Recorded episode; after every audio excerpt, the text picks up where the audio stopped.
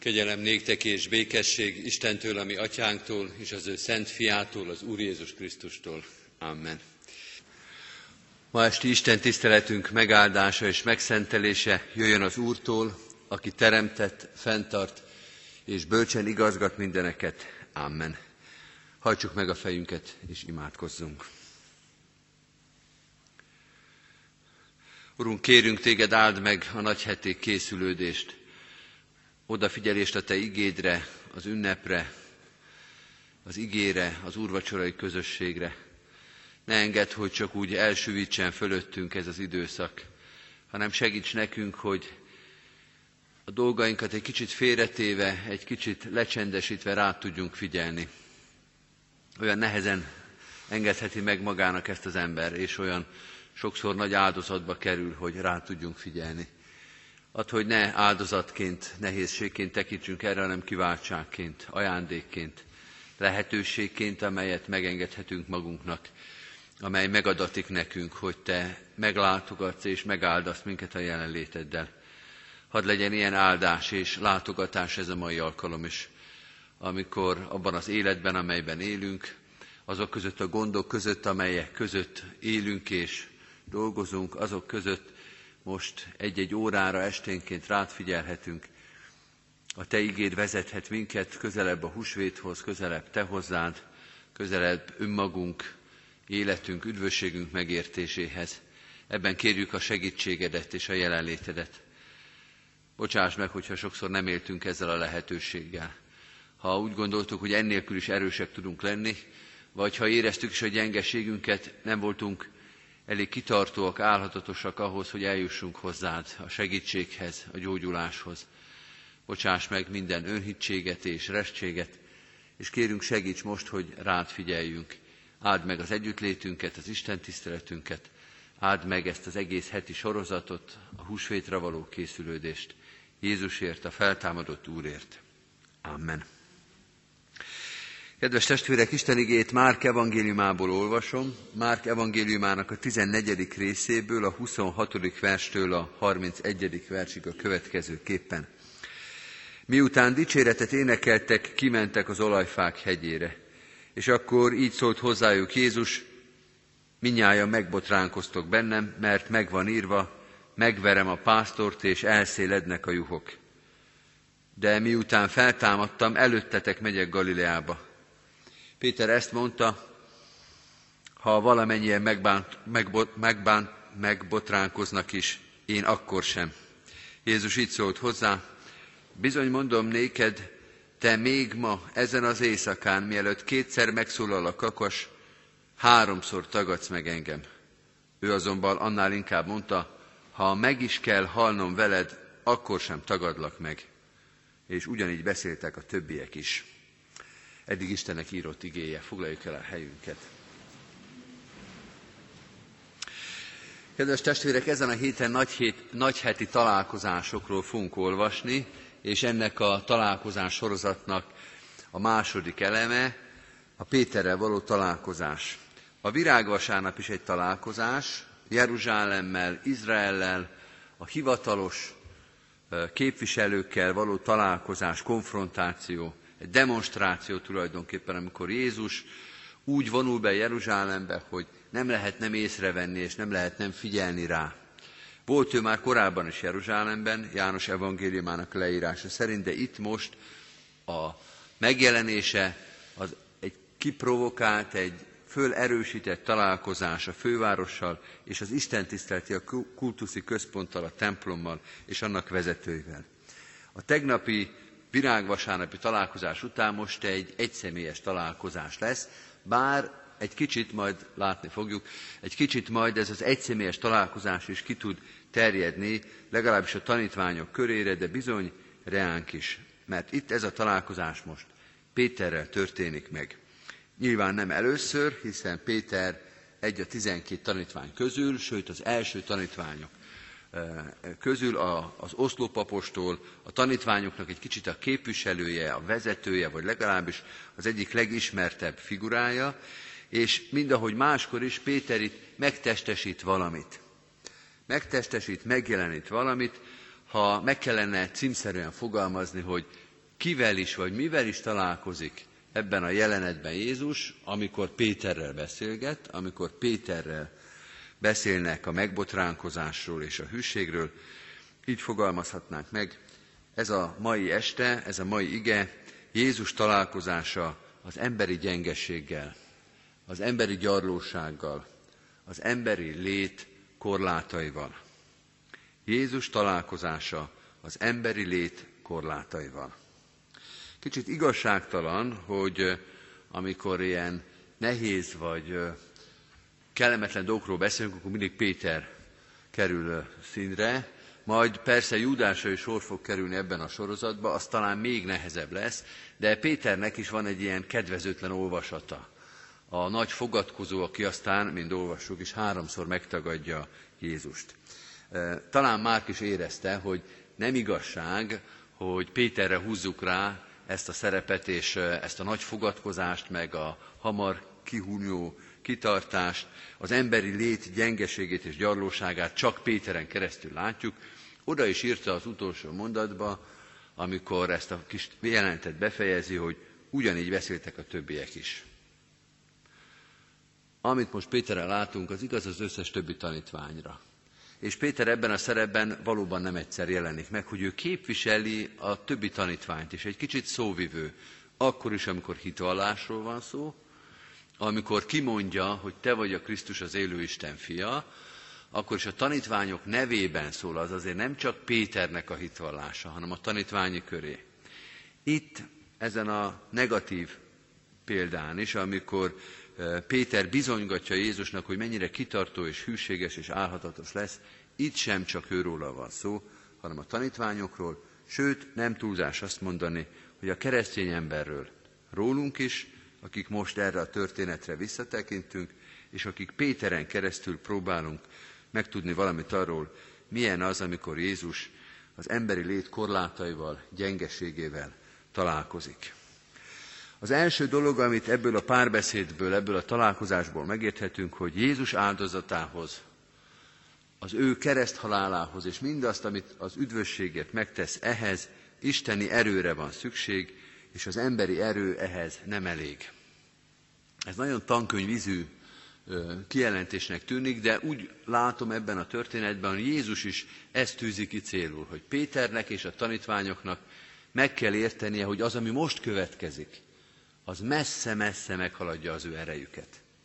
Az messze-messze túlmutat az emberi képességeken, hűségen, teherbíráson, mindenen, amire az ember képes lehet. Csak zárójelben jegyzem meg, hogy el lehet képzelni, hogy az első keresztény generációnak, nem csak a tanítványoknak, hanem az ő tanítványaiknak, tehát az első évtizedekben milyen nagy feladat lehetett azt megmagyarázni önmaguknak, a tanítványa, a keresztény közösségnek, hogy a tizenkét oszlopapostól, a tizenkét első keresztény, az egy személyként, egy emberként mód, mond csődöt, amikor Jézust elfogják. Hogy mindenki elszelel, hogy mindenki elfut, és aki nem fut el, az megtagadja Jézust. Hogy azok a tekintély személyek, akikre az első század kereszténysége visszamegy, az apostolok, akik együtt járták az utat Jézussal, hogy ezek csődöt mondanak, amikor Jézust elfogják. Talán Jézus is látja ezt, hogy ezt meg kell magyarázni. Erről beszélni kell, hogy mi az, ami itt történik, és ami történik, aminek a cél egyenesébe fordul, a Krisztus történet, az áldozat, a kereszthalál, a helyettes áldozat, ahogy ezt a teológusok később megfogalmazták, az nem emberi dimenzió, az nem emberi nagyságrend. Ezt nem fogják tudni a tanítványok véghez vinni. Péter, az ember azt hiszi, hogy ez menni fog neki. Péter úgy beszél ebben a jelenetben, hogy nincs az, amit én el ne szenvednék az ügyért, Jézusért, az Istenért, megváltásért, mindent, ha meg kell halnom is, akkor is ott leszek melletted. Az ember azt gondolja sokszor, hogy elég erős, hogy végig tudja harcolni ezt a küzdelmet. Jézus azonban talán itt érzi a legerősebben, vagy itt közli a tanítványokval legközelebb, legerősebben, hogy ez nem a ti küzdelmetek. Nem azért, mert nem rólatok szól, hanem azért, mert gyengék vagytok ehhez. Csak az isteni erővel, csak Jézusnak az isteni természete képes elhordozni azt, ami most következik. Olyan ez, kedves testvéreim, mint hogyha egy zseblámpa izzót ö, kapcsolnánk be egy 220 voltos áram körbe. Az rögtön szétmegy, az rögtön elég, az rögtön tönkre megy, mert nem abban a kategóriában készül, nem ahhoz a terheléshez van mérve. Olyan ez, mint hogyha egy köművesre, meg mondjuk a segédjére rá akarnánk bízni, hogy építse fel ezt a százlakásos társasházat. Az nem az a kategória, amit egy ember meg a segédje meg tud tenni. Az tulajdonképpen az emberi szűklátókörűségnek, vakságnak, vagy gőgnek, vagy az önbecsapásnak a kategóriája, amikor azt gondolja az az egyköműves, amikor azt gondolja az, aki zseblámpaizó, hogy ez majd neki menni fog. Talán még nem látja a feladatot. Nem is érti, hogy miről van szó. Ha értené, ha tudná, nem mondana ilyeneket Péter sem. Ez a nagyheti találkozás Péterrel, ez erről szól, hogy ez nem fog nektek menni. A tanítványoknak meg kell érteniük, hogy miért történhet az meg, hogy egyetlen egy tanítvány sem tud kitartani Jézus mellett, hogy csődöt mondanak. És Jézus előre mondja, ezért, mert ez nem is a ti sportotok, nem a ti nagyságrendetek, nem a ti vállaitokhoz van ez mérve. És hát tulajdonképpen ki is mondtam a második gondolatot, de hadd fogalmazzam meg egyértelműen és pontosan, erre a tudásra elsősorban Péternek van szüksége, a tanítványoknak. Ez a párbeszéd, ez a találkozás, ez azért jön létre, az a fő iránya, hogy Péter és a tanítványok megértsék, hogy itt miről lesz szó. Ez a találkozás ezt a célt tűzi ki, hogy a keresztény önismeret erősödjön ebbe. A helyünk, az áldozat a Krisztus történetben itt derül ki. Olyan ez, mint a betegségnél, vagy az orva, a gyógyításnál a betegség tudat, hogy nem nagyon lehet meggyógyítani azt, aki nem tudja magáról, hogy beteg. Nem nagyon lehet segíteni azon, aki nem tudja magáról, hogy segítségre szorul. Nem nagyon lehet megváltani azt, mondja Jézus, aki nem látja, hogy megváltásra szorul, mert ő maga ezt nem fogja tudni megtenni. Péternek van szüksége erre a tudásra, vagyis a keresztény embernek, vagyis a tanítványi körnek, vagyis nekünk 2015 húsvétján itt Kecskeméten. Egyrészt az elbizakodottság ellen, az elbizakodottság ellen, hogy ne legyen hamis biztonságban az ember. Ne gondolja azt, amit Péter gondol még ott, a nagypénteki események előtt, hogy ő majd ki fog tudni tartani Jézus mellett. Hogy végig tudja azt csinálni, amit Jézus csinál. Vagy egy másik biblikus hasonlattal élve, hogy ki tudja inni azt a poharat, azt a szenvedést, amit Jézusnak végig kell vinnie. Ha tagadjuk a gyengeségünket, mondja Jézus ezzel a találkozással, attól nem fogunk meggyógyulni. Attól csak becsapjuk önmagunkat. Az nem véd meg minket semmitől, ha úgy csinálunk, mint hogyha erősek lennénk. Tehát az elbizakodottság ellen kell ez a tudás, de van egy másik oldala is az éremnek, a kétségbeesés ellen is. Jézus azért tart tükröt a tanítványoknak, hogy az, abba segítse őket, hogyha rájönnek a saját gyengeségükre. Ha rájönnek, hogy milyen kicsi az a próbatétel, amit ők ki tudnak állni. Amikor elmenekülnek Jézus elfogásakor, akkor ne essenek kétségbe.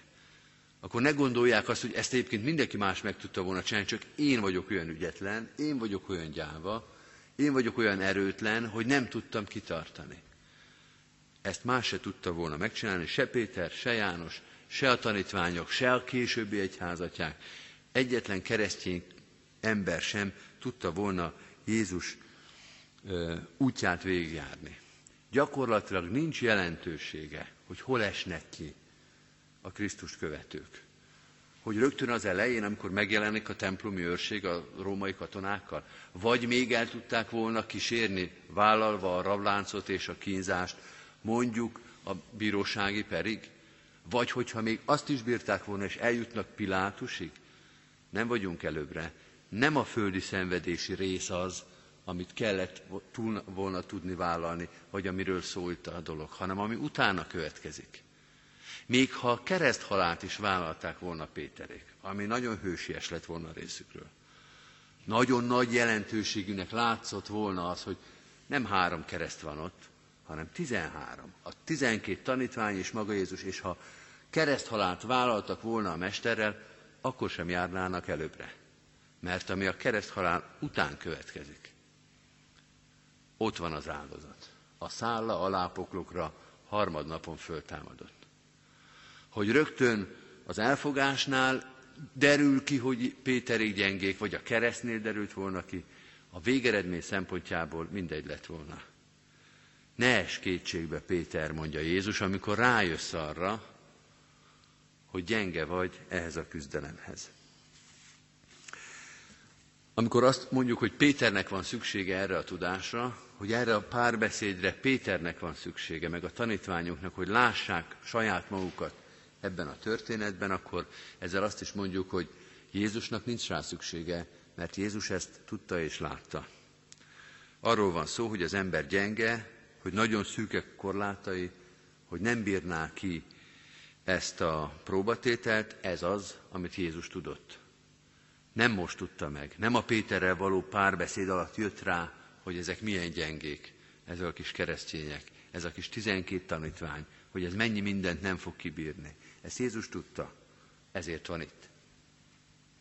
Azért van ez az egész történet, mert Jézus nem ebben a párbeszédben, már a bűnbeesés óta tudja, hogy Péternek, aki majd meg fog születni, meg Jánosnak, meg Jakabnak, meg nekünk szükségünk van arra, hogy ő ezt helyettünk elhordozza. Ez az egész történet azért van, mert Jézus pontosan tudja, hogy a Péterek milyen gyengék, hogy az ember az milyen gyenge. Ez egy kicsit olyan, mint a mentőorvos, hogy amikor kijön a mentő, és kiszáll belőle a mentőorvos, akkor nem lepődik meg, hogy ott van egy balesetet szenvedett ember, vagy a, otthon a beteg ember. Azért jött, mert tudta, hogy neki az a dolga, hogy oda menjen az emberhez és segítsen rajta. Jézus azért jött, mert pontosan tudta, hogy mit bír Péter válla és szíve, és ezen akar segíteni. Jézus azt mondja a tanítványoknak, előttetek megyek majd Galileába. Jön a nagypéntek, jön a megbotránkozás, mindannyian megbotránkoztok, mindannyian csődöt mondotok, vagyis mindannyian elhagytok engem, most a megtagadásról ne is beszéljünk, de azt mondja Jézus, előttetek megyek Galileába. Közöttünk nem változik semmi. Oda megyek elétek, ahol először is találkoztunk, ahol tanítványá lettetek, mert ti ezek után is a tanítványaim vagytok. Én tudom, hogy ezt ti nem tudjátok végharcolni, de én ezt nem is vártam tőletek, és én nem botránkozom meg bennetek. Ti megbotránkozhattok bennem, ti elhagyhattok engem, de én feltámadásom után úgy megyek oda hozzátok, mint a mesteretek, és ti a tanítványaim lesztek. Történik, ami történik. Közöttünk, mondja Jézus, nem változik semmi. Ti a tanítványaim lesztek, én pedig a ti mesteretek. Kedves testvérek, ez a találkozás, ez a Péterrel, ez a gyarló, gyenge, szűk korlátok között élő emberrel való találkozás a gyengeségeinkről szól, az erőtlenségeinkről. És azt mondja Jézus ebben a találkozásban, ne tagadjátok. Előlem, aztán meg főleg ne. Ne próbáljátok takargatni, Főleg ne próbáljatok úgy csinálni, mintha ti nagyon erősek lennétek, mintha nektek nem lenne szükségetek erre az egész nagyheti, húsvéti, feltámadásos történetre. A gyengeségeket és az erőtlenségeket nem tagadni, nem takargatni kell, hanem Jézusra bízni, aki ezért jött. A sérüléseinket, a fájdalmainkat az orvosra, aki ezért jött. Ahogy énekelni fogjuk a 226. dicséretben, Krisztusom kívüled nincs kihez járulnom, így beteg voltomban, nincs kitől gyógyulnom. Ez a mai történet és az egész húsvéti történet erről a biztatásról, erről a hivogatásról szól. Jézus azért jött, hogy ezeket a gyengeségeket látva és ismerve változtasson ezen. Őt várjuk, őre bízzuk az egész életünket. Amen. Hajtsuk meg a fejünket és imádkozzunk.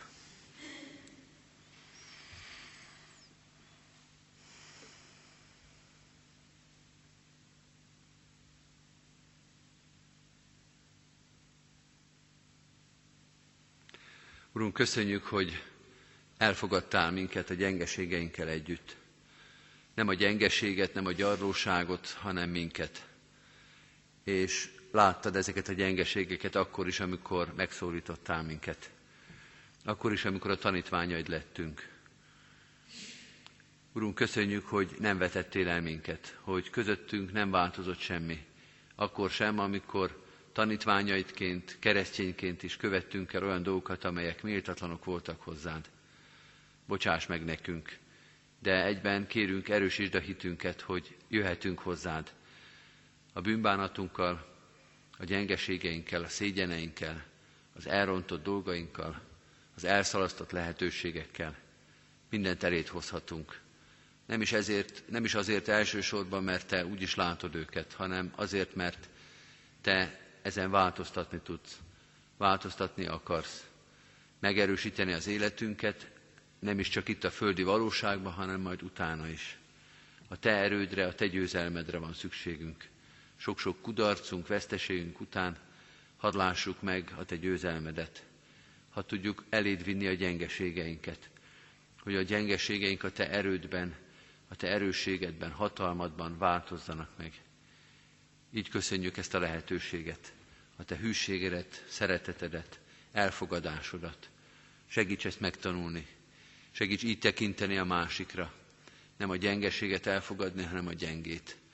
Nem a gyarlóságot elfogadni, hanem a gyarló embert. Köszönjük, hogy erre megtanítasz minket. Így könyörgünk a közösségeinkért is, a tanítványi közösségért, látva sok-sok kudarcunkat, árulásunkat, sok-sok ügyetlenkedésünket, mégsem hagytál el minket. Köszönjük, hogy tanítványaidként élhetünk most is, itt Kecskeméten és szerte a világban. Add, hogy legyen erőnk, legyen alázatunk, kitartásunk a Te nevedet, a Te jó híredet meghirdetni, ezen a húsvéten különösen is. Imádkozunk a gyülekezetünk minden szolgálatáért, a gyülekezet tagjaiért, a közösségekért, kicsikért és nagyokért egyaránt. Áldást kérünk a városunkra, magyar társadalmunkra, a körülöttünk élő népekre. Kérünk téged, hogy ebben az időszakban, húsvéthoz közeledve, hadd járja át az egész társadalmat, tanítványaid nagy-nagy közösségeit, a húsvét öröme, a húsvét reménysége. Nem csak azokat, akik gyászolnak és szomorkodnak, hanem azokat is, akik most erősnek, teherbírónak érzik magukat, te légy az, aki igazi erőt, reménységet, biztatást adsz nekünk. Így kérünk, áld meg a húsvéti készülődést, az ünnepet, az úrvacsorai közösségeket, az igei közösségeket, a gyülekezet imádságát, testvéri közösségét. Jézus Krisztusért, a feltámadott Úrért. Amen. Ti azért így imádkozzatok. Mi atyánk, aki a mennyekben vagy, szenteltessék meg a te neved. Jöjjön el a te országod, legyen meg a te akaratod, amint a mennyben, úgy a földön is. Mindennapi kenyerünket add meg nékünk ma, és bocsásd meg védkeinket, miképpen mi is megbocsátunk az ellenünk védkezőknek.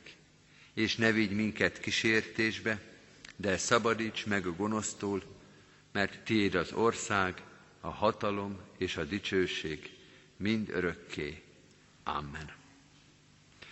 Mindezek után az Isten békessége, mely minden értelmet felülhalad, őrizze meg szíveteket és gondolataitokat a Krisztus Jézusban. Amen. Most az áró énekünket énekeljük, ahogy már említettem, a 226. dicséretünket, annak mind a négy verszakát, Krisztusom kívüled nincs kihez járulnom.